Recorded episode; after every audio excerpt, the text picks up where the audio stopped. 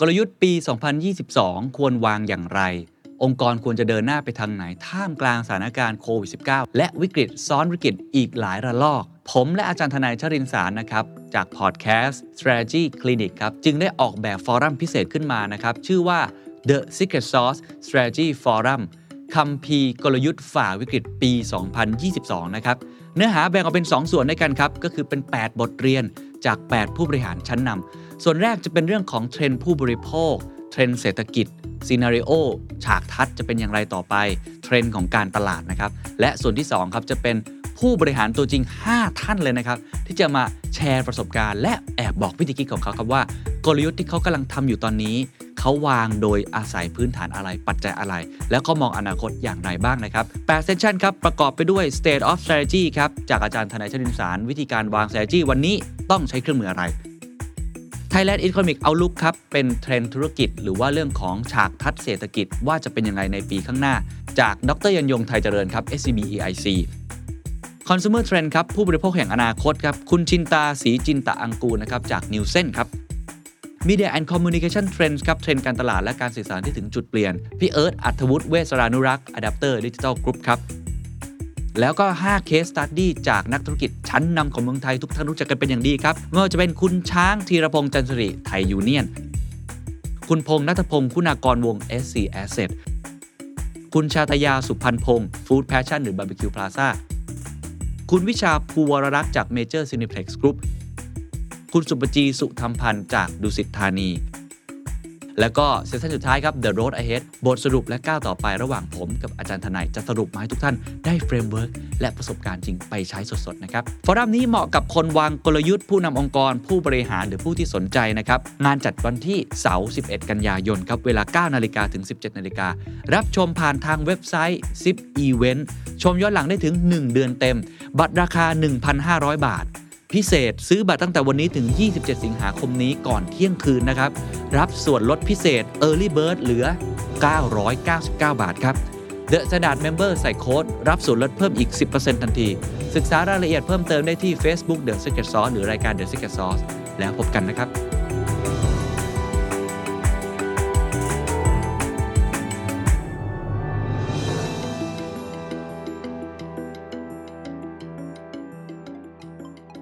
You're listening to The Standard Podcast, the eye opening experience for your ears. The Power Game กับผมสอละคนอดุญญานนท์คุยการเมืองเป็นเรื่องสนุก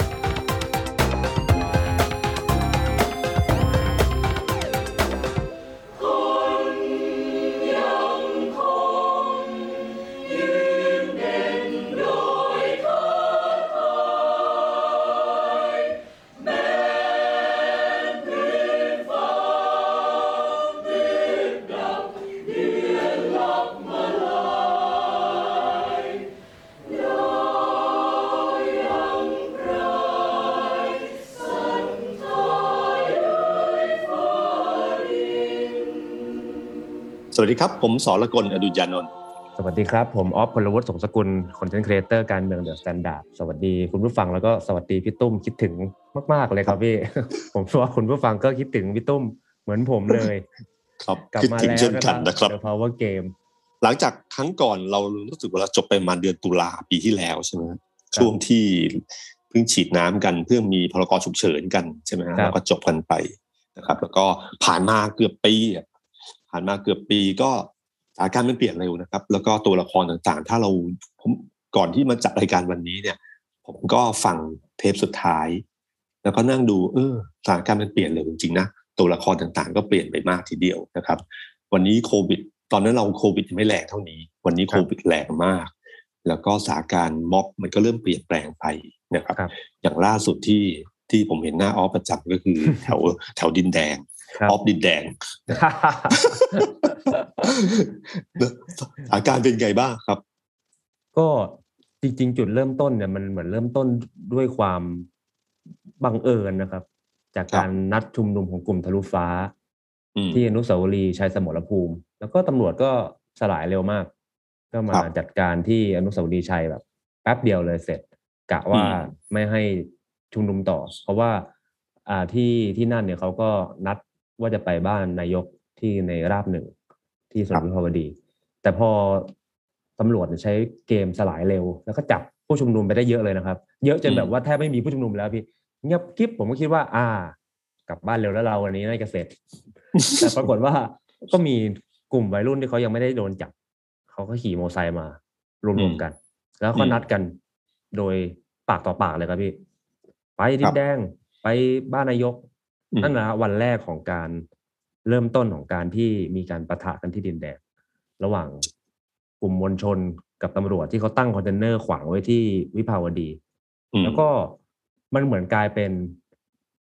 จุดนัดพบประจำวัน ตั้งแต่วันนั้นมา ไม่ว่าอืมจะมีกลุ่มไหน กลุ่มทางการเมืองไหนเนี่ย นัดชุมนุม ก็ไม่ว่าจะนัดที่ไหนแล้วครับแต่ว่าตอนจบเนี่ยเดี๋ยวจะมีกลุ่มวัยรุ่นเนี่ย ส่งเสียงต่อกันว่าให้ไปที่นั่น ในขณะเดียวกันเรื่องของคาร์ม็อบที่เกิดขึ้นนะฮะคาร์ม็อบก็เป็นเป็นการดีไซน์ที่ค่อนข้างค่อนข้างครีเอทีฟมากของของบกรายจุดนะฮะครับแล้วก็มาต่อเนื่องจากมาต่อเนื่องที่คุณนัทวุฒินะฮะแต่ประเด็นประเด็นตรงนั้นน่ะไม่ว่าจะทำเรื่องสงบสงบอย่างไรก็ตามทีเนี่ย มันเกิดปะทุขึ้นมาเป็นม็อบทะลุแก๊สผมว่าเรื่องม็อบทะลุแก๊สเนี่ยนะครับมันเป็นมันมีที่มาที่น่าสนใจอย่างที่ออฟเล่ามาแล้วเนี่ยแต่ขณะเดียวกันเนี่ยเราเห็นกลุ่มคนที่ชัดเจนว่ามันเป็นกลุ่มคนละกลุ่มกับกลุ่มของราษฎรใช่ไหมฮะหรือครับกลุ่มทะลุฟ้าหรือกลุ่มม็อบที่เคยเห็นมาก่อน กลุ่มเนี้ยหลายคนบอกว่าเหมือนกับนักเรียนเหมือนกับอาชีวะที่เข้ามา แล้วผมรู้สึกว่าบรรยากาศเขารู้สึกว่าถ้าจบเพียงแค่คาม็อบเฉยๆแล้วตอนเย็นกลับบ้านเลยมันมันแปลกๆอะอืมมันก็รู้สึกว่าต้องมีการ ปะทะหน่อยนะครับครับ มันก็เหมือนครับมันมันอาจจะเป็นสัญชาตญาณบางอย่าง และสุดท้ายพอนำมาสู่การปะทะอยู่เรื่อยๆ จากการที่รู้สึกว่าตีกับตำรวจทุกวัน แล้วก็กลายเป็นกิจกรรมว่าเออสี่โมงเย็นเจอกัน แล้วก็มาตีกับตำรวจที่นี่นะครับ ก็ก่อให้เกิดกระแสขึ้นมา แล้วก็ในขณะเดียวกันมีมุมหนึ่งที่คนมองกันเยอะก็คือว่า เอ๊ะ เรื่องนี้เป็นเรื่องที่รัฐบาลเองก็เห็นด้วยหรือเปล่า เพราะว่ามันกลบกระแสเรื่องอื่นเลยนะครับ กระแสข่าวเรื่องการตีกันเนี่ยครับที่ดินแดงทุกวันทุกวันทุกวันทุกวันเนี่ยครับมันยึดแย่งพื้นที่ข่าว ถ้าในเชิงข่าวสารเป็นการแย่งพื้นที่เลยผมว่าเห็นชัดที่สุดคือตอนคาปาร์คครับขณะที่เราดูไลฟ์รู้สึกว่าเอ้ยภาพสวยอะไรต่าง ๆ เนี่ยพอสุดท้ายแล้วออกเป็นข่าวทีวี หรือข่าวหนังสือพิมพ์เนี่ย มันตายตรงที่ข่าวดินแดง ม็อบดินแดง เพราะว่าภาพมันสวยกว่า ถ้าเรานึกถึงแบบสัญชาติเย็นของคนเป็นคนข่าวเนี่ยครับภาพเหตุการณ์มันดีกว่า ที่ครับเราจะชูขึ้นมากับอีกข่าวหนึ่งที่เป็นรถจอดนิ่งๆ หรือรถลงจากสะพานสวยๆ มันสู้ข่าวนี้ไม่ได้ มันก็คือการแย่งพื้นที่ข่าว และแย่งพื้นที่ข่าวของอะไรของเรื่องโควิดอืมโควิด ที่เรากำลังกำลังมีดราม่าอะไรต่างๆ เนี่ย มันหายไปจากพื้นที่ข่าวเลยนะครับ มันมีอยู่บ้างแต่มันก็จะไม่ใช่เหมือนเดิมแล้วอืมนะครับฉะนันไอ้ตรงเนี้ยมันแย่งพื้นที่ข่าวมา ซึ่งพื้นที่ข่าวของการที่การตีกันระหว่างตำรวจกับเด็กเนี่ย มันห้าสิบนะห้าสิบนะไม่มีใครเป็นพระเอกเป็นผู้ร้ายครับ เพราะว่าบางเรื่องเนี่ยบางมุมเขาก็มองได้ว่าเด็กใช้ความรุนแรงก่อนครับ เด็กใช้ยิงหนังสติ๊ก ใช้กว้างปาระเบิดก่อนตำรวจถึงต้องสลาย นี่คือมุมของอีกฝั่งหนึ่ง แต่อีกมุมฝั่งหนึ่งก็มองว่าเออตำรวจใช้ความรุนแรงนะตีหรืออะไรต่างๆเนี่ยเข้าไปกับกับกลุ่มเยาวชน ซึ่งภาพแบบเนี้ยมันห้าสิบห้าสิบไม่มีใครได้ใครเสียเท่าไหร่ แต่มันแย่งพื้นที่ข่าวอื่น ๆ ซึ่งถ้าเป็นข่าวโควิดเนี่ย รัฐบาลจะติดลบมากกว่านะครับอืมผมมองมองเรื่องมองเรื่องปรากฏการณ์ของของม็อบทะลุแก๊สเนี่ย บางทีมันเป็นเล่นกับอารมณ์ของกลุ่มคนกลุ่มนี้เหมือนกัน ที่บอกว่าผมเคยผมฟังไลฟ์อันหนึ่งที่ก็ไปสัมภาษณ์เด็กก็บอกว่ามันเหมือนกับสิบกลุ่ม แต่ละที่เลยก็ต่างคนก็รู้ว่าสี่โมงเย็นมาเจอกันที่นี่ แล้วก็ปฏิบัติการสู้กันนะครับครับก็ตำรวจก็สู้แบบตำรวจทางเด็กก็สู้แบบเด็กฮะซึ่งขณะเดียวกันเนี่ย ก็มีอย่างเช่นคุณศิระพูดมาตั้งคำถามที่ได้คมคายมากนะครับศิระเจนจาคะครับพี่จาคะเนี่ยครับครับ ก็เนี่ยคือตั้งคำถามบอกว่าเอ้ยมันแค่เรื่องของบ้านหลังเดียว แล้วทำให้ชาวแฟลตดินแดงทั้งหลาย ไม่รู้กี่ร้อยครอบครัวเนี่ยเป็นพันครอบครัวเนี่ยเดือดร้อนจากเหตุการณ์ครั้งนี้ อย่าลืมนะครับ บ้านนายกทุกคนเนี่ยนะครับ มันเกิดผ่านเหตุการณ์นี้มาตลอดอืมถ้าเราจำได้นะครับ ปีฮะสองห้าสามเนี่ยม็อบเสื้อแดงเนี่ยครับ บ้านคุณอภิสิทธิ์เนี่ยอยู่ในซอยที่ถนนสุขุมวิทใช่ครับนะครับอยู่ริมซอยเลยครับ นั่นเลยครับ ม็อบก็เคยไปหน้าบ้านครับม็อบคุณเอ่อบ้านคุณยิ่งรักษณ์ก็อยู่ริมถนนเหมือนกัน บ้านพลเอกประยุทธ์จันทร์โอชา อยู่ในค่ายทหารครับครับ อยู่ในค่ายทหาร ห่างจากพื้นที่ที่ตั้งตู้คอนเทนเนอร์เนี่ยเป็นกิโลครับครับ ผมก็ไม่รู้ว่าภาพเหล่านี้เคยแบบรู้สึกบ้างไหมว่า ถ้าเป็นรัฐบาลในระบอบประชาธิปไตยบางที ม็อบเหล่านี้ไม่ใช่ม็อบที่ถ้ายิ่งเป็นปล่อยตั้งแต่ม็อบทะลุฟ้าหรือม็อบราษฎรที่มาเนี่ยเขาก็ไม่เคยใช้ความรุนแรง กับเหตุเอ่ออย่างดีก็สื่อสารสีหรืออะไรต่างๆเท่านั้นเองครับแต่ไม่ได้ความรุนแรงมากกว่านั้น แต่คุณไปตั้งตู้คอนเทนเนอร์มันก็กลายเป็นสมรภูมิขึ้นมาอืมปกป้องบ้านนายกที่อยู่ในค่ายทหารเนี่ยผมรู้สึกว่าเอออันเนี้ยประเด็นนี้น่าสนใจมากเลยนะครับฉะนันผมว่ากระแสของเรื่องที่เกิดขึ้นเนี่ยในเรื่อง เหตุการณ์ที่เกิดขึ้นที่ม็อบที่ที่ดินแดงเนะครับผมว่ามันห้าสิบห้าสิบแล้วเราก็ไม่รู้ว่ามันเป็นช่วงเวลาที่ใครอยากจะใช้ประโยชน์กับสิ่งเหล่านี้ แต่ณวันเนี้ยผมเห็นพัฒนาการอันหนึ่งคือม็อบมันเริ่มคุมไม่ได้แล้วครับสถานการณ์มันเริ่มคุมไม่ได้ละครับมันต่างคนต่างมาเมื่อวานเนี่ย ผมนึกว่าวันเสาร์โดนจับไปเยอะ วันอาทิตย์จะน้อย อาทิตย์กับเยอะ ไม่แผ่วเลยครับ ไม่แผ่วเลยแล้ววันเนี้ยไม่แผ่วผมไม่รู้ว่าจะเยอะกว่าเดิมหรือเปล่าครับมันเหมือนความรู้สึกของการเอาคืนอืม เพื่อเราโดนจับเราต้องเอาคืนแล้วมันก็จะมา แล้วมันจะคุมไม่ได้ พอคุมไม่ได้ผมก็ไม่รู้พัฒนาการเป็นยังไงบ้าง ถ้าจำเหตุการณ์ช่วงพฤษภาธมินได้นะครับ ม็อบโดนสลาย แล้วนำมาสู่กลุ่มมอเตอร์ไซค์ที่ไล่ตีตู้ยางอืมมันหมายถึงว่าต้องเกิดเหตุการณ์อะไรบางอย่างขึ้น แล้วค่อยเกิดสิ่งแบบนี้ครับ แต่ปรากฏว่าวันนี้ไม่ใช่แล้ว อันนี้เป็นลักษณะเฉพาะของม็อบม็อบหนึ่งซึ่งใครก็กลุ่มไม่ได้ครับนัทวุฒิก็กลุ่มไม่ได้ ราษฎรก็กลุ่มไม่ได้ ทะลุฟ้าก็กลุ่มไม่ได้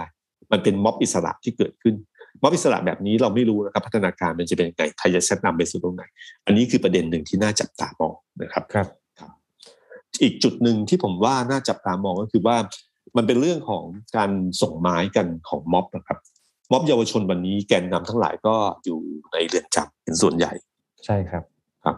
ก็มีกลุ่มหนึ่งที่ผมบอกแล้วว่าเมื่อเริ่มมารับไม้แทนก็คือกลุ่มของคุณตัทวุฒิใส่เกลือกับครับคุณ บอกกอลาจุงานนมครับครับ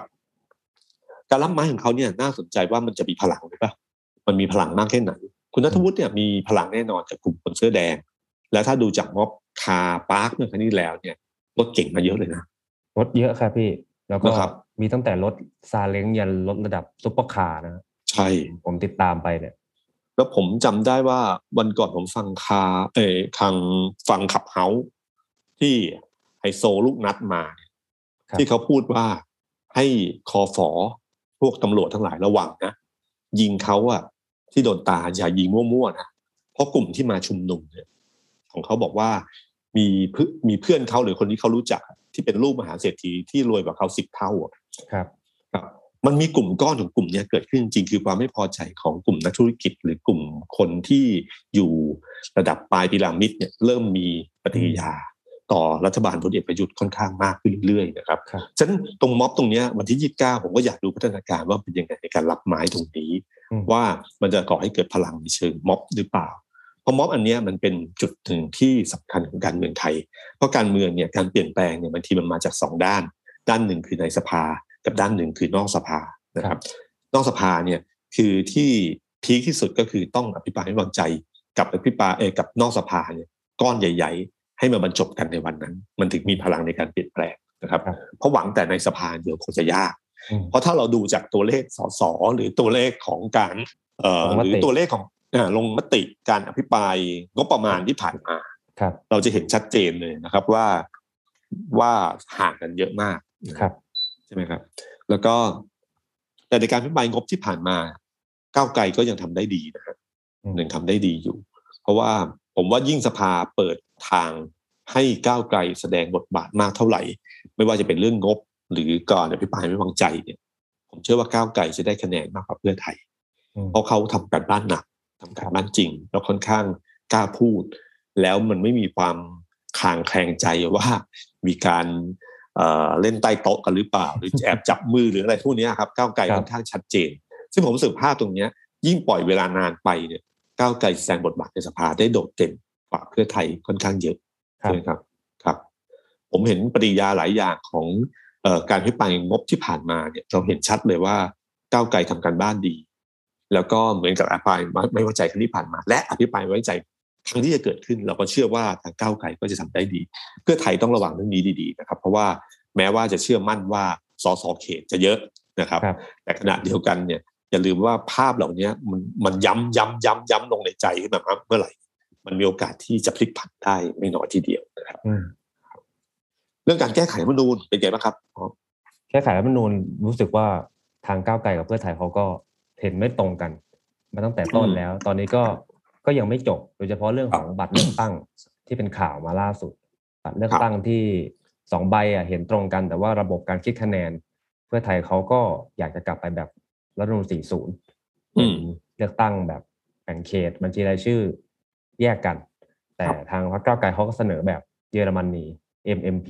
คิดคะแนนแบบจัดสรรปันส่วนผสม ก็สูตรจะค่อนข้างที่จะซับซ้อนหน่อยแต่ว่าเขาก็ยืนยันว่าสะท้อน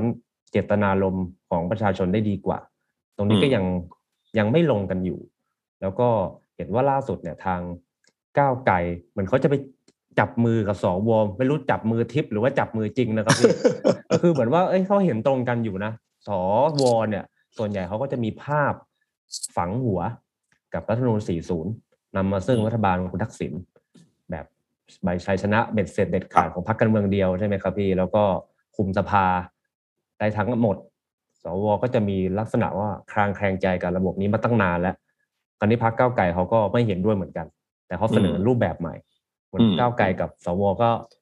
ไปทางเดียวกันอยู่ ไม่รู้ว่าจะยังไง แล้วก็ล่าสุดก็มีการจะยื่นคัดค้านการแปรยตติด้วยอืมในเรื่องของ การแก้ไขรัฐธรรมนูญบัตรเลือกตั้งเนี่ยถ้าไม่สำเร็จอาจจะไปยื่นสารรัฐธรรมนูญไม่รู้เสียงครับจะพอหรือเปล่าก็ต้องดูเพราะว่าเพื่อไทยเขาก็เขาก็เห็นด้วยไงแต่ก้าวไกลอืมเขาไม่เห็นด้วยอยู่อยู่คนเดียว ครับ ก็ผมเท่าที่ดูเรื่องสวเนี่ย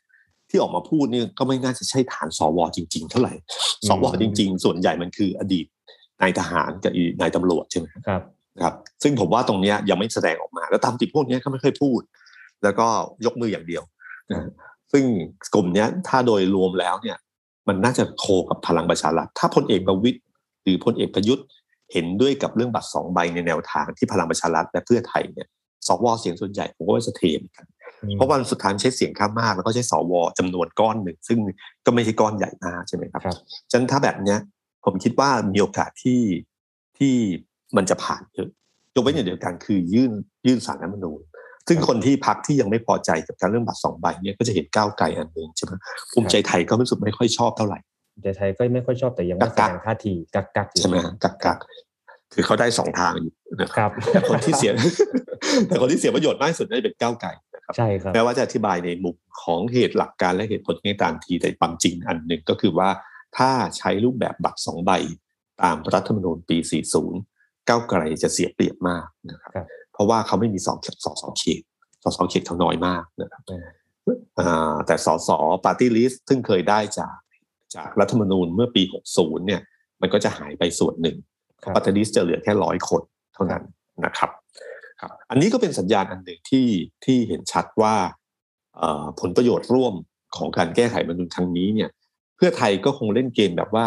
เอ่อที่คุณทักษิณใช้พูดว่ากำขี้ดีกว่าคำตด ก็คือว่าอะไรที่ได้คือได้แค่นี้ก็โอเคเขาคงจะได้หวังว่าจะนำมาสู่การแลนด์สไลด์ในอนาคตเหมือนที่เคยทำมาได้ในอดีต นี่คือความฝันของทักษิณกับเพื่อไทยนะครับ แต่ขณะเดียวกันเนี่ยขณะเดียวกันเรื่องของสว250 ที่เป็นปัญหาเขาคงมองแล้วว่าอันนี้แก้ยากมากเลยดูท่าทางแล้วทำยังไงก็แก้ไม่ได้ สู้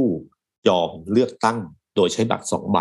แล้วหวังผลในการแลนด์สไลด์ พื่อบีบให้สวไม่กล้ายกให้กับอีกฝั่งหนึ่งครับนะครับเพราะมันจะฝืนประชามติของประชาชนเยอะเกินไปนะครับ แล้วก็รอเวลาเพียงแค่ประมาณอีกสักปีหนึ่งสวก็จะอดหมดสิทธิ์ในการที่จะโหวตนายกรัฐมนตรี นั่นคือภาพที่เขาคิดอยู่ว่าจะเป็นไปตามนั้นนะครับอืมฉะนั้นตุลาคมเนี้ยผมคิดว่าเอ่อการแก้ไขรัฐธรรมนูญถ้าไม่มีอุปสรรคในเรื่องของการยื่นสารรัฐธรรมนูญอะไรก็ตามทีนะครับ มันน่าจะจบใช่ไหมครับครับ ครับ ถ้าน่าจะจบปั๊บเนี่ย มันก็จะเริ่มนับถอยหลังแล้วว่าพักใหญ่ๆสองพักพร้อมจะเลือกตั้งแล้วอืมคือเพื่อไทยกับพลังประชารัฐครับเพื่อไทยอะคงพร้อมเยอะทีเดียว เพราะว่าวันนี้ก็เป็นฝ่ายค้านครับเลือกตั้งใหม่เนี่ยโดยเฉพาะเหลือเวลาแค่ปีเดียวเนี่ย มันเหมือนกับสภาพปีเดียว ปีสุดท้ายของกาของในสภาเนี่ยสสทุกคนจะอยู่ในสภาพที่หมูไม่กลัวน้ำร้อน แสดงฤทธิ์แสดงเดชเต็มที่ ยุบสภาไปก็อย่างนี้ก็คือเลือกตั้งเร็วขึ้นหน่อยเท่านั้นเองนะครับ แล้วก็คนที่เป็นฝ่ายค้านเนี่ยก็คงรู้สึกอยู่ว่าถ้าเลือกตั้งใหม่เขาจะมีสิทธิ์ที่จะพลิกผันเป็นรัฐบาลได้เหมือนกัน ในขณะที่พลังประชารัฐเองเนี่ยถ้าถามว่าจะยุบสภาเร็วไหมผมก็คิดว่าถ้าเป็นไปได้ก็คือไม่ยุบทุกคนก็รู้สึกว่าเออพึงพอใจกับสิ่งที่มีอยู่แล้วใช่ไหมครับ ถ้าสมมติว่าเลือกตั้งใหม่เนี่ยเขาก็ไม่รู้ว่าเขาจะเป็นรัฐบาลได้หรือเปล่าเพราะว่าทุกครั้งที่ผลการลงเลือกตั้งเนี่ยไม่มีอะไรแน่นอน ผมเชื่อว่าคนที่เป็นรัฐบาลส่วนใหญ่ คิดว่าแม้ว่าเรารู้สึกว่าสถานการณ์มันแย่แล้วแย่แล้วแย่แล้วเนี่ยครับเขาจะเชื่ออยู่เสมอว่าเดี๋ยวมันก็ดีขึ้น เดี๋ยวมันก็ดีขึ้นอืมนะฮะเพราะว่าไม่มีใครหรอกครับที่อยู่ดีว่าแย่แล้วรู้สึกจะยุบก่อนแล้วคิดว่าไปสู้ในสนามเลือกตั้งเขาอยากให้วันที่เขาดีที่สุด แล้วค่อยค่อยยุบสภาครับซึ่งวันนั้นเนี่ยส่วนใหญ่จะไม่ค่อยมาถึง มันจะมาไม่ถึงกันแต่แต่คนความฝันของทุกคนอยู่แล้วนะครับซึ่งผมเชื่อว่า สัญญาณยุบสภาที่คุณทักษิณเคยทำนายว่า น่าจะเป็นกุมภาครับ ก็มีโอกาสเป็นไปได้ และก็มีโอกาสที่เป็นไปไม่ได้ เป็นไปได้คือมันเป็นระยะเวลาที่เหมาะสมที่พักใหญ่สองพักพร้อมจะเลือกตั้งครับในขณะเดียวกันมันก็เป็นเรื่องของการที่ว่าถ้ารัฐบาลนั้นอยู่ในช่วงที่เริ่มดีขึ้น ถ้าเขากล้าตัดสินใจว่าสมมติสถานการณ์โควิดมันเริ่มดีขึ้นเศรษฐกิจเริ่มฟื้นตัวขึ้นมานิดหน่อย เขายุบเปรี้ยงตอนนั้นเราคิดว่า เออชัยชนะโควิด คือผลงานของเขา แล้วก็การที่สามารถเอ่อกลุ่มอำนาจอยู่ยาวนานอย่างเงี้ยมันสามารถที่จะได้เสียงกลับขึ้นเข้ามาได้นะครับเขาก็อาจจะทำแบบนั้นได้ แต่ซึ่งก็ไม่ใช่เรื่องง่ายนะครับ แล้วก็ถ้าไม่ถึงจุดนั้นจริง ๆ ก็คงยากทีเดียวนะครับแต่ทีนี้มันมีปัญหาของรัฐบาลนอกจากโควิด นอกจากเศรษฐกิจ นอกจากการเมืองก็คือเรื่องของการสื่อสารนะครับพี่ครับ รัฐบาลเนี่ย สื่อสารอะไรออกมาเนี่ย ทัวร์ลงทุกที ทัวร์ลงทุกทีต้องต้องแก้เกมกันอย่างเร่งด่วน และล่าสุดเออท่านก็ตั้งอาจารย์เสรีวงศ์มนทาครับมาจัดการเรื่องนี้โดยเฉพาะเลยพี่ตุ้มน่าจะคุ้นเคยอืมกับอาจารย์เสครับรีครับ ก็อาจารย์เสรีเป็นคณะบดีคณะวารสารอดีตคณะดีว่าคณะวารสารศาสตร์มหาวิทยาลัยธรรมศาสตร์นะครับครับก็ช่วงที่ผมเป็นนักศึกษาก็เขายังอยู่ครับเขาอืมเขาเป็นคณะบดีอยู่นะครับ แล้วก็อาจารย์เสรีในยุคก่อน เนี่ยเป็นนักการตลาดที่ถือว่าเก่งมาก แต่อย่าลืมครับเวลามันล่วงมายาวนานพอที่พอสมควรทีเดียวนะครับ การตลาดยุคใหม่มันคนละเรื่องกันเลยนะครับ แล้วก็ได้คุณเกษมสันต์วิรกุลเข้าไปอีกคนหนึ่งนะครับครับแต่เกษมสันต์ก็อยู่ในแวดวงแบบเนี้ยเครือข่ายนี้มามายาวนานพอสมควรเรื่องการประชาสัมพันธ์นะล่าสุดก็รู้สึกจะเป็นซีอของ c ีเอ็จำไม่ผิดนะครับ ก็เข้ามาช่วยกันครับครับ แล้วก็เขาคงคิดว่าโควิดปัญหาที่เกิดขึ้นวันเนี้ย มันไม่ใช่ปัญหาที่แท้จริง ปัญหาที่แท้จริงมันอยู่ที่การสื่อสารอืมก็เลยมาแก้ที่เรื่องการสื่อสารครับเหมือนนายกที่เชื่อว่าปัญหาที่เกิดขึ้นวันนี้เกิดจากเฟกนิวครับเขาก็เลยรู้สึกว่าภาพรัฐบาลที่เสียจากเฟกนิวต้องมาแก้ปัญหาที่เฟกนิวอืมเขาไม่ได้เชื่อว่าปัญหานั้นเป็นปัญหาที่แท้จริงครับว่าครับฉะนันพอแก้โจทย์ตรงนี้ขึ้นมา เราจะเห็นเลยนะครับว่าพอพอเขาตั้งโจทย์ตรงนี้ขึ้นมาเนี่ยอาจารย์เสรีก็เริ่มออก ก็เริ่มเข้ามา วันเนี้ยเราเห็นเริ่มเห็นผลงานชิ้นหนึ่งของอาจารย์เสรีขึ้นมาใช่ไหมครับ วันนี้เพจของศูนย์ข้อมูลกรมประชาสัมพันธ์เนี่ยนะครับเอ่อก็จะมีมีข้อมูลเรื่องนี้ขึ้นมานะครับ คือคือวันนี้มีข้อมูลออกมาสองชุดนะครับ ก็คือชุดเดียวกันเนี่ยแต่ออกสองทาง ทางหนึ่งอะเพจกรมประชาสัมพันธ์ ใช้คำว่าเสรีมีคำตอบครับเป็นรูปอาจารย์เสรีเลยนะครับ แล้วก็แฮชแท็กเสรีมีคำตอบ แล้วก็ไล่ข้อมูลมา กับอีกอันหนึงเนี่ยข้อมูลเดียวกัน แต่มาปรับเนื้อหาบางส่วนเนี่ย เป็นข้อมูลของศูนย์ข้อมูลโควิด -19 ครับกรมประชาสัมพันธ์ครับ ถ้าเราไปดูเนี่ยนะครับสำหรับผมเนี่ยผมรู้สึกเพจศูนย์ข้อมูลอะค่อนข้างสีสันหรืออะไรต่างๆค่อนข้างดีกว่า แต่ของอาจารย์เสรีนะครับน่าสนใจมากครับผมว่าอาจารย์เสรีเนี่ยเขาเขามีความเข้าใจว่าจะอธิบายเรื่องราวต่างๆ อย่างง่าย ๆ นะครับ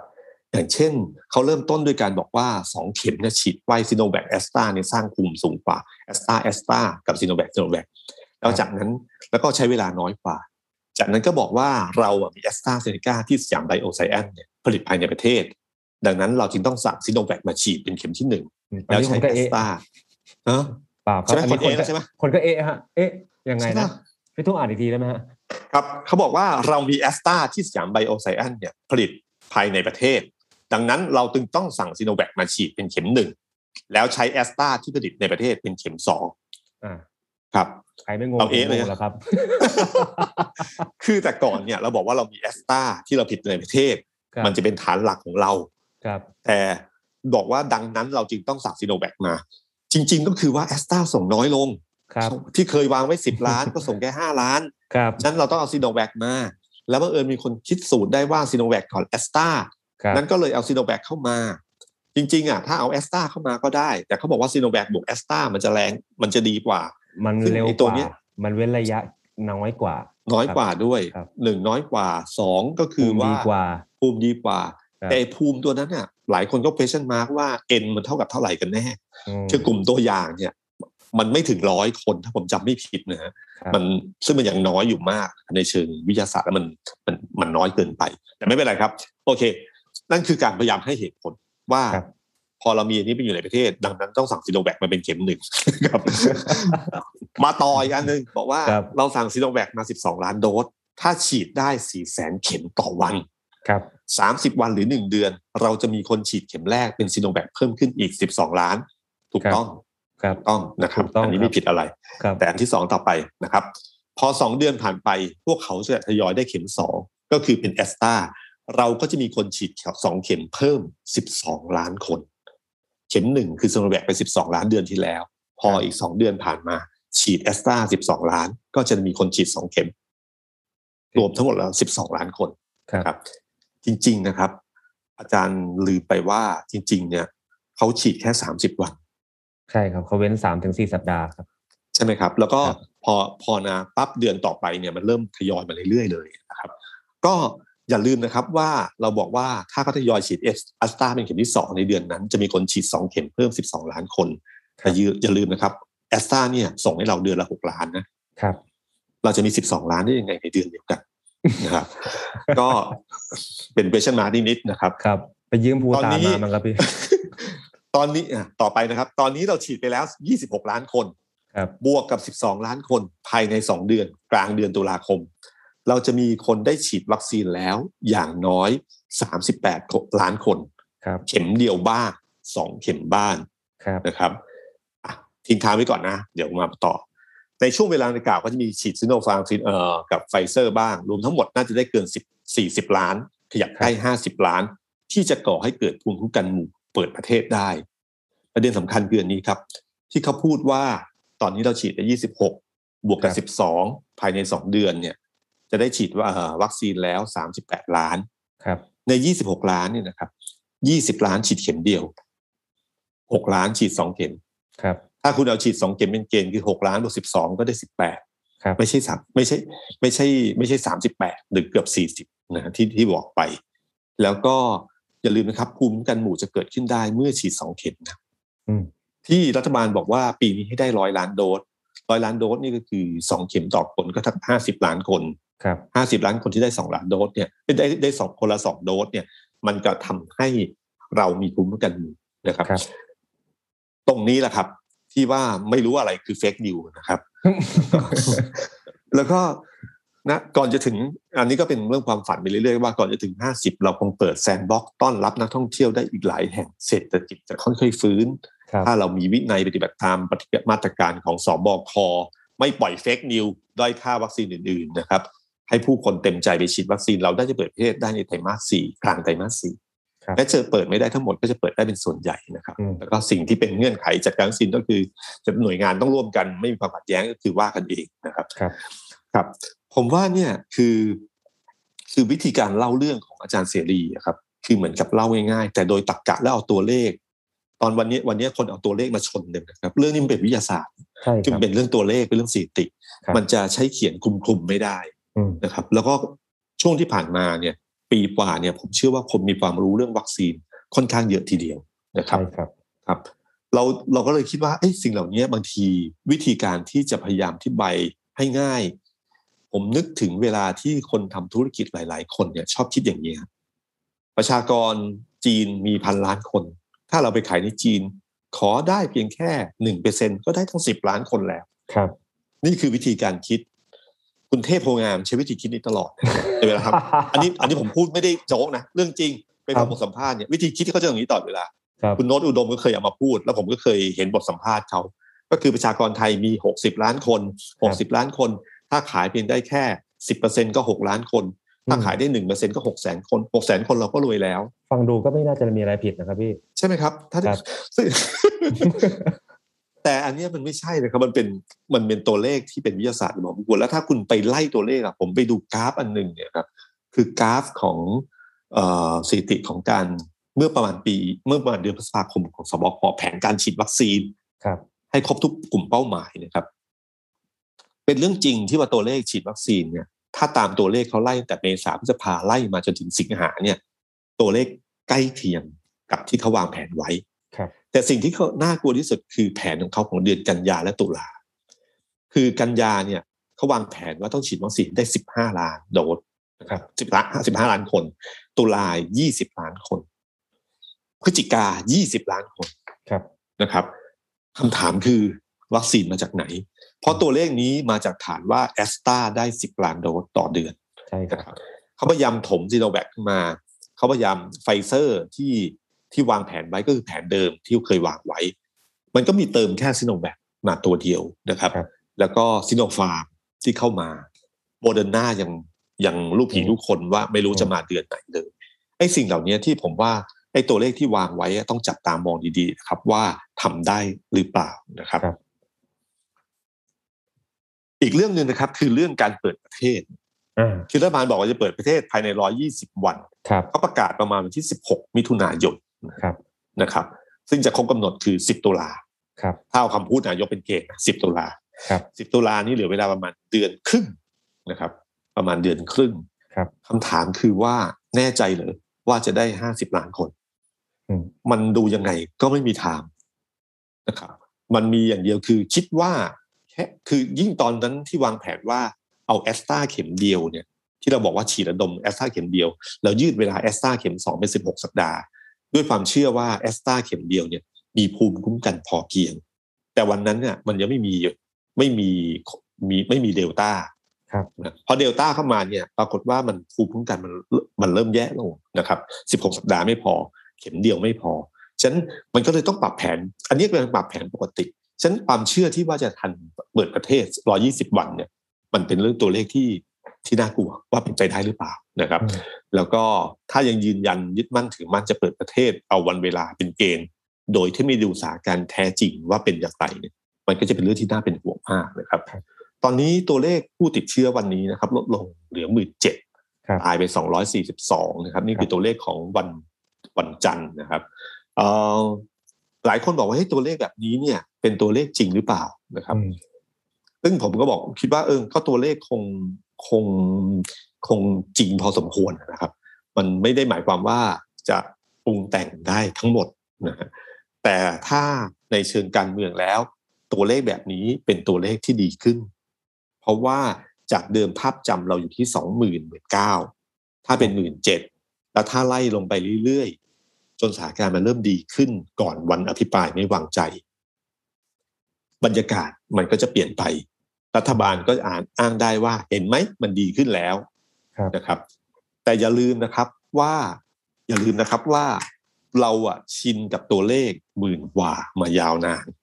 ครับทั้งที่เป็นตัวเลขที่เยอะมากใช่นะครับครับ เดิมเราจำได้ไหมครับ ว่าเราภูมิใจกับตัวเลขคนตายเพียงแค่หลัก20 30เราก็ตกใจแล้ว ใช่ครับนะครับ คนติดเพียงแค่หลักร้อยแล้วก็ตกใจแล้วครับ ตัวเลขของเราเนี่ยครับ แตะหลักหมื่นเนี่ยนะครับ แตะหลักหมื่นเนี่ยวันที่17กรกฎากรคกมฎาคม19กรกฎาเริ่มล็อกดาวน์นะครับ4สิงหาเนี่ย แตะ20,000ครับ อะไรที่เกิดซ้ำๆยาวนาน เราจะเริ่มชินแล้วเราเริ่มจะรู้สึกว่าตัวเลขตัวนี้เริ่มปกติอืมฉะนั้นการลงมาพันหมื่นเจ็ดเป็นตัวเลขที่เรารู้สึกเฮ้ยเริ่มดีขึ้น ดีขึ้นนะครับ แต่ถ้าสมมติว่าจนเอ่อตัวเลขถ้ามันยังไม่ต่ำกว่าหลัก ห้าพันสี่พันเราไม่น่าจะมีความรู้สึกไว้วางใจได้นะครับว่าจะปล่อยสถารกันไงได้ แต่ในกันเดียวในขณะเดียวกันนะครับ สิ่งที่เร่งเราเราเร่งเร้าเรามาก็คือเรื่องเศรษฐกิจภาวะเศรษฐกิจตอนนี้มันแรงมากจริงนะครับใช่คฉะรันั้บนผมว่านี่คือเป็นความที่น่าเป็นห่วงมากของนักธุรคนทำธุรกิจทุกคนอืมและถ้าใครที่ตามตัวเลขเศรษฐกิจเป็นประจำจะรู้ว่าเรื่องนี้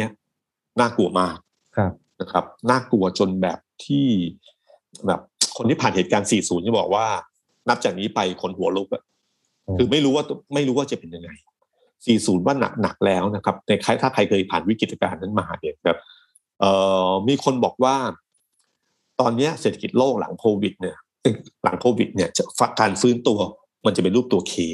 ครับเวลาตามปกติเนี่ยเขาจะยกตัวเอ่อตัวอักษรบางตัวขึ้นมาเป็นเป็นภาพเพื่อเห็นรูปแบบของการฟื้นเศรษฐกิจ ซึ่งเป็นทำให้เราเห็นภาพชัดเจนขึ้น อย่างเช่นเป็นรูปตัวยูก็คือตกลงมา แล้วก็ค่อยๆลากขึ้นถึงพื้นๆนิดนึงแล้วก็ครับขึ้นมานะครับ หรือตัว V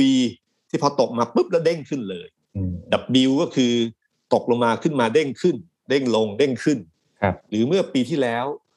ธนาคารแห่งประเทศไทยเคยบอกว่าเป็นรูปตัวเครื่องหมายถูกเป็นไนกี้ไนกี้อ่าครับคือตกดิ่งปั้งขึ้นมาแล้วก็เด้งขึ้นเป็นกราฟครับที่ที่ค่อยๆ ขึ้นมาเป็นแนวชันขึ้นมาเรื่อยครับๆแต่พอพูดถึงตัว K เนี่ย หลายคนงงว่ามันคืออะไรอืเพราะมันแยกไออกเลยฮะเพราะมันแยกเป็นตัวสองเส้นใช่ไหมครับ ครับ ตั้งอันหนึ่ก็งใช่ไหมเออ ใช่ครับ มันก็คือจริงๆ คือเขาอธิบายได้ได้ดีมากก็คือว่ามันตกดิ่งลงมา แล้วเด้งขึ้นเนี่ย คือกลุ่มมีฐานะอ๋อคนรวยยิ่งรวยขึ้น ตัวเคตัวเออเส้นที่ลากลงเนี่ยคือคนจนต้องจินตนาการตัวเคกับตัวเคมันก็จะมีขีดหัวทิ่มลงมาหนึ่งคือนั่นคือเศรษฐกิจใช่ไหมพี่ ใช่ครับ ลงหัวมาทิ่มตึ้มมาปึ้งแล้วก็เด้งขึ้น เส้นหนึ่งจะเด้งขึ้นครับ อีกเส้นหนึ่งจะเด้งลงอืมเออไม่ใช่เด้งลงกดลงกดลงนะครับ ก็คือคนรวยมันจะรวยขึ้นครับคนจนจะจนลงครับความเหลื่อมล้ำจะแรงขึ้นเรื่อยๆครับนะครับ ทุกครั้งของวิกฤตเศรษฐกิจเนี่ยครับ คนรวยจะมันจะมีโอกาสเกิดขึ้นเสมอนะอืมอย่างวันเนี้ยใครที่มีเงินเก็บหรือมหาเศรษฐีที่สามารถกู้เงินได้ถูกๆอะไรต่างๆเนี่ยเขาก็เตรียมช้อนซื้อแล้ว เพราะของถูกมันเต็มตลาดเลยครับนะครับ เพราะวันหนึ่งเศรษฐกิจต้องดีขึ้นฉันเขาก็เตรียมช้อนซื้อเตรียมอะไรต่างๆมากมายคนกลุ่มนี้ก็จะได้โอกาสจากวิกฤตเศรษฐกิจอืมในขณะที่คนจนเราก็เห็นอยู่แล้ว เราไม่เคยเห็นภาพของคนที่ต่อแถวรอเข้ากล่องเยอะเท่านี้มาก่อน ใช่ครับ ผมไปราชดำเนินบ่อยๆ มีครัม็บอบบ้างมีข่าวโควิดบ้าง คนอืมไร้บ้านเนี่ยมันเยอะขึ้นจนผมสังเกตได้อืมว่ามันเยอะขึ้นจริง ๆ เยอะแบบอืมเต็มราชดำเนินเลยนะครับเวลากลางคืนเนี่ยโดยเขาไม่สนใจด้วยว่ามีม็อบหรือไม่มีอะเพราะว่าเขาอยู่อืมอย่างนั้น แล้วผมก็เคยไปคุยด้วยพี่ว่าครับเป็นยังไงมายังไง ผมคุยสุ่มๆเนี่ยยังพบว่าเขาเพิ่งมาเป็นคนไร้บ้าน เพราะว่าโควิดอ๋อเหรอไม่มีเงิน ไม่มีครับเงินจ่ายค่าเช่าบ้าน แล้วก็กลับบ้านก็ไม่ได้มก็ต้องมานอนตรงนี้ เพราะว่าภาษาวัยรุ่นเรียกทรงครับพี่ ดูอืมทรงเนี่ยดูดูเออเออบริบทแวดล้อมเนี่ยคนไร้บ้านอาชีพกับคนไร้บ้านมือใหม่ ไม่เหมือนกัน คนไร้บ้านอ๋อออาชีพอยู่มานานเนี่ยของเขาจะน้อยพี่ครับเขาจะเดินไม่ค่อยมีอะไรติดตัวอืมเขาจะมีที่ประจำของเขา อันนี้คือมมืออาชีพ แต่ถ้าใครที่ดูแบกของเยอะๆหน่อยดูอืมของมันเยอะๆเคลื่อนย้ายลำบากเนี่ย อันเนี้ยน่าจะเป็นมือใหม่ มือใหม่ มือใหม่ คือเพิ่งมา ยังไม่อืมมีที่ชัดเจน ก็ก็จะแบกของพลุงพลังนิดๆ ก็ก็เห็นพวกนี้เยอะขึ้นมากแล้วต่อคิวจะมีคนเข้ามาแจกข้าวก็คนก็ไปต่อคิวเยอะมากวิ่งกันเลยนะครับ วิ่งไปครับไปเอากันเลยเป็นภาพที่แบบ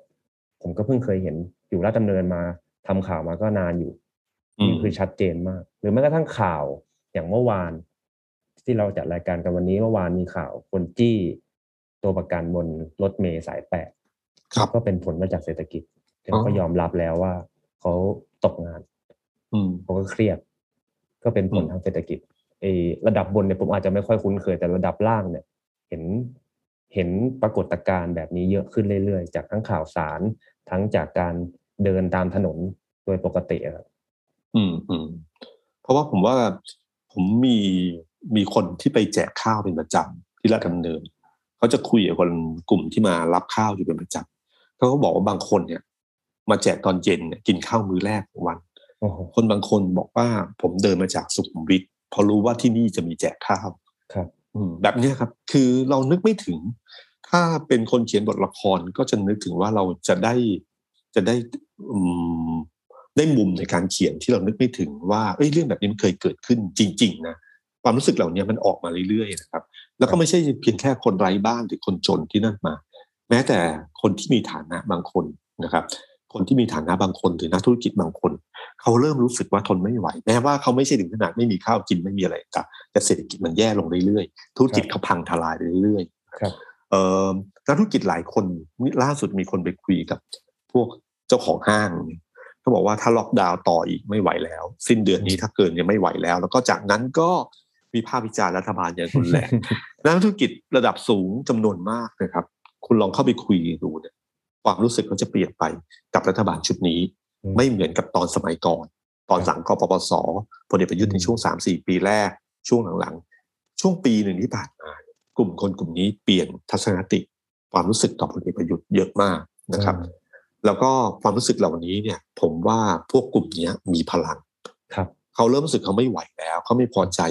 เขาพยายามที่จะบอกรัฐบาลว่าให้เขาช่วยเถอะคือคือเหมือนกับว่ารัฐบาลทำงานแบบนี้ ให้เขาทำให้ดีกว่าอืม ยอมออกเงินหยอดอะไรได้เลยเพราะเรื่องวัคซีนการฉีดวัคซีนเนี่ยเขารู้สึกว่าเนี่ยคือจุดสำคัญที่สุดครับผมจำได้ว่าผมเคยสัมภาษณ์คุณเศรษฐาที่ขับเฮาเนี่ยครับคุณเศรษฐาพูดคำพูดถึงเรื่องของว่าทางออกประเทศไทยเนี่ยอยู่ที่ไตรมาสสี่จะต้องฉีดวัคซีนต้องเปิดประเทศให้ได้นะครับวัคซีนต้องครบให้ได้ภายในสิ้นปี ผมถามว่าแผนสองมีไหมตามดิคนเราทำงานเนี่ยต้องมีแผนสองครับก็บอกว่าไม่มีแผนสองคือหมายถึงว่านี่คือสุดสุดของสุดสุดแล้วอะ ถ้าผ่านตรงนี้ไม่ได้นี่แบบระเบิดแน่นอนนะสถานการณ์วิกฤตพวกนี้ระเบิดแน่นอน คนเนี่ยชอบลืมไปว่าเวลาเกิดวิกฤตอะไรขึ้นมา ชอบคิดว่าจบวิกฤตนี้แล้วจะดีขึ้น แต่ในเชิงเศรษฐกิจไม่ใช่นะครับ เชิงเศรษฐกิจเนี่ยเอ่อถ้าเราจำได้ว่าเราลอยตัวค่างเงินบาทวันที่2กรกฎาคม ปี 2540 เศรษฐกิจที่แย่หนักๆจริง ๆ คือปี 41 และ 42โอ้ มันเป็น after shock ที่ตามมาที่มันแรงกว่าวิกฤตการณ์จริง ตอนเนี้ยกำลังเข้าสู่ after shock แล้วครับคลี่คลายลงเมื่อไหร่ขึ้นปัญหาใหญ่ที่สุดของพลเอกประยุทธ์จันทร์โอชา คือเรื่องเศรษฐกิจนะครับและยิ่งถ้าโควิด เริ่มจางลงเริ่มดีขึ้น เปิดประเทศ คลายล็อกดาวน์ปัญหาเศรษฐกิจจะแรงขึ้น และจะแสดงออกผ่านม็อบพอม็อบเริ่มจะชุมนุมได้แล้วครับ นะครับ อันเนี้ยคือละลอกเนี่ยที่จับตามองให้ดีๆนะครับ ว่ามันจะเกิดขึ้น กระแสความไม่พอใจวันนี้เนี่ยมันเป็นคลื่นใต้น้ำที่ก่อตัวอยู่ และรอวันที่มันจะขึ้นมาให้ปรากฏให้เห็นใช่ครับ ผมเดินถนนแห่งไปกับม็อบเนะครับพี่ตุ้มครับแล้วก็คนอาจจะสงสัยว่าเฮ้ยเขายิงแก๊สน้ำตาไปทะเลาะกันแถวดินแดงเนี่ย คนเขาแถวนั้นเขาว่ายังไงกัน ก็เป็นภาพที่อาจจะสวนกับความรู้สึกแรกก็คือ คิดว่าคนอาจจะไม่พอใจมาชุมนุมอะไรกัน เขาเดือดร้อนปรากฏว่าคนให้ความสนับสนุนม็อบ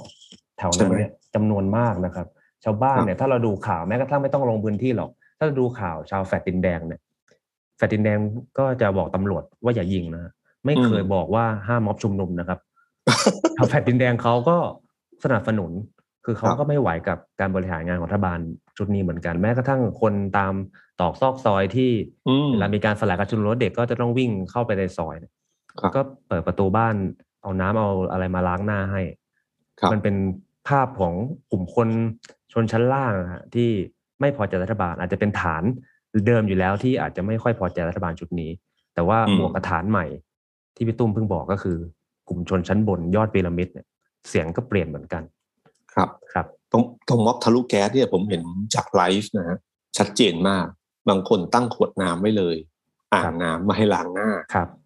บางคนก็คืออย่างเงี้ยเปิดประตูรับเด็กเลงต่างเนี่ยนะครับ แล้วก็ผมภาพเนี้ยจริงๆมันคล้ายๆช่วง 14 ตุลา14 ตุลาเนี่ย ชาวบ้านเปิดประตูให้ ช่วยเหลืออะไรต่างๆเอาข้าวเอาขนมมาให้อะไรต่างๆเนี่ย คือเขารู้สึกว่าเนี่ยเป็นตัวแทนในการสู้ของเขาแทนแทนจิตใจ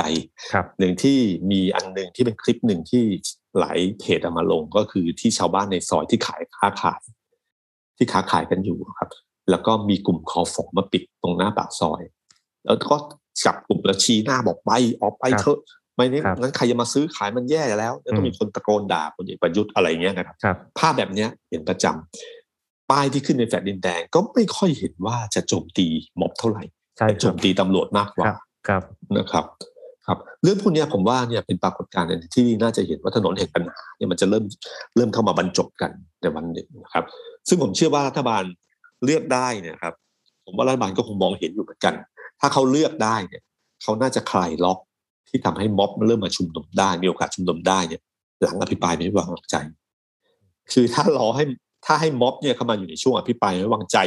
เมื่อไหร่เนี่ยครับโอ้โห มันจะน่ากลัวมากครับฉันหลังอภิปรายจบกันในสภาเมื่อไหร่ แล้วก็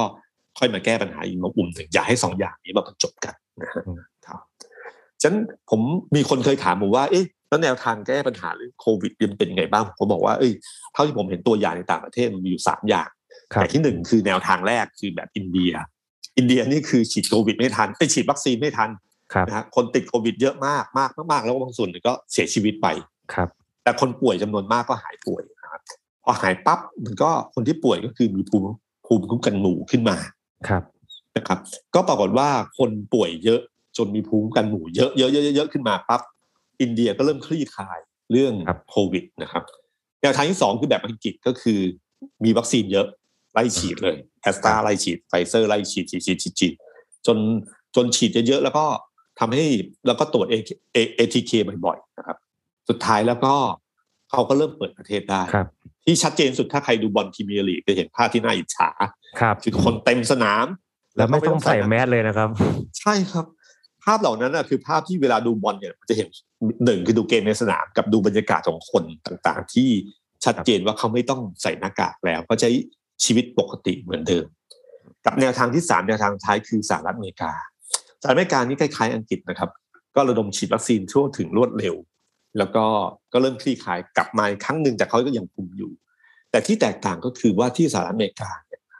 นโยบายที่เปลี่ยนแปลงถ้าเราจำได้ภาพเมื่อประมาณปลายปีที่แล้วนะกลางๆปีแล้วอเมริกานี่แย่มากครับ ระบบสาธารณสุขล่ม นิวยอร์กล่มใช่ครับมันมาเปลี่ยนแปลงตอนเกิดเหตุการณ์อันหนึ่งคือเลือกตั้งใหม่อ๋อนะครับ เปลี่ยนจากทรัมป์มาเป็นโจไบเดนครับพอเปลี่ยนโจไบเดนปั๊บโจไบเดนปั๊บประกาศเลยว่าผมจะไม่ได้ร้อยวัวันนร้อยวันแรกครับมันเป็นใช่ไหมครับมันเป็นวัฒนธรรมเนียมของประธานาธิบดีสหรัฐเข้าครัมาบต้องมีแบบเฟิร์สวันฮันเดจะทำอะไร อ่าเขาก็เลยบอกร้อยร้อยวันแรกจะฉีดวัคซีนให้ได้เท่าไหร่นะครับครับ ที่ที่กำหนดไปเลยนะครับ แล้วก็ไม่กี่เดือนสถานการณ์ของสหรัฐก็พลิกเปลี่ยนไปสู่การปกติฉะนั้นตั้งคำถามว่าแล้วไทยจะเลือกแนวทางไหนดีอืมอืมนะครับอินเดียเราคงไม่เลือกครับนะครับ แต่ก็เริ่มอังฤษเป็นแล้วนะฮะเราได้ประมาณหนึ่งล้านคนแล้วล้านนะคนแล้วนะครับนะครับ เพราะว่าคนหนึ่งล้านคนที่เราไม่ต้องเปลืองค่าวัคซีน เพราะว่าเขาว่าเขาเป็นโควิดแล้ว แล้วครับกลับมามีภูมิคุ้มกันหมู่นะครับ แนวทางอังกฤษวัคซีนเราก็ไม่ได้เยอะขนาดนั้นนะครับหลายคนบอกว่าแนวทางที่น่าสนใจคือที่สหรัฐอเมริกา สวัสดีครับ สวัสดีครับ The Standard Podcast เปิดหู เปิดตา เปิดใจ เปิดโลก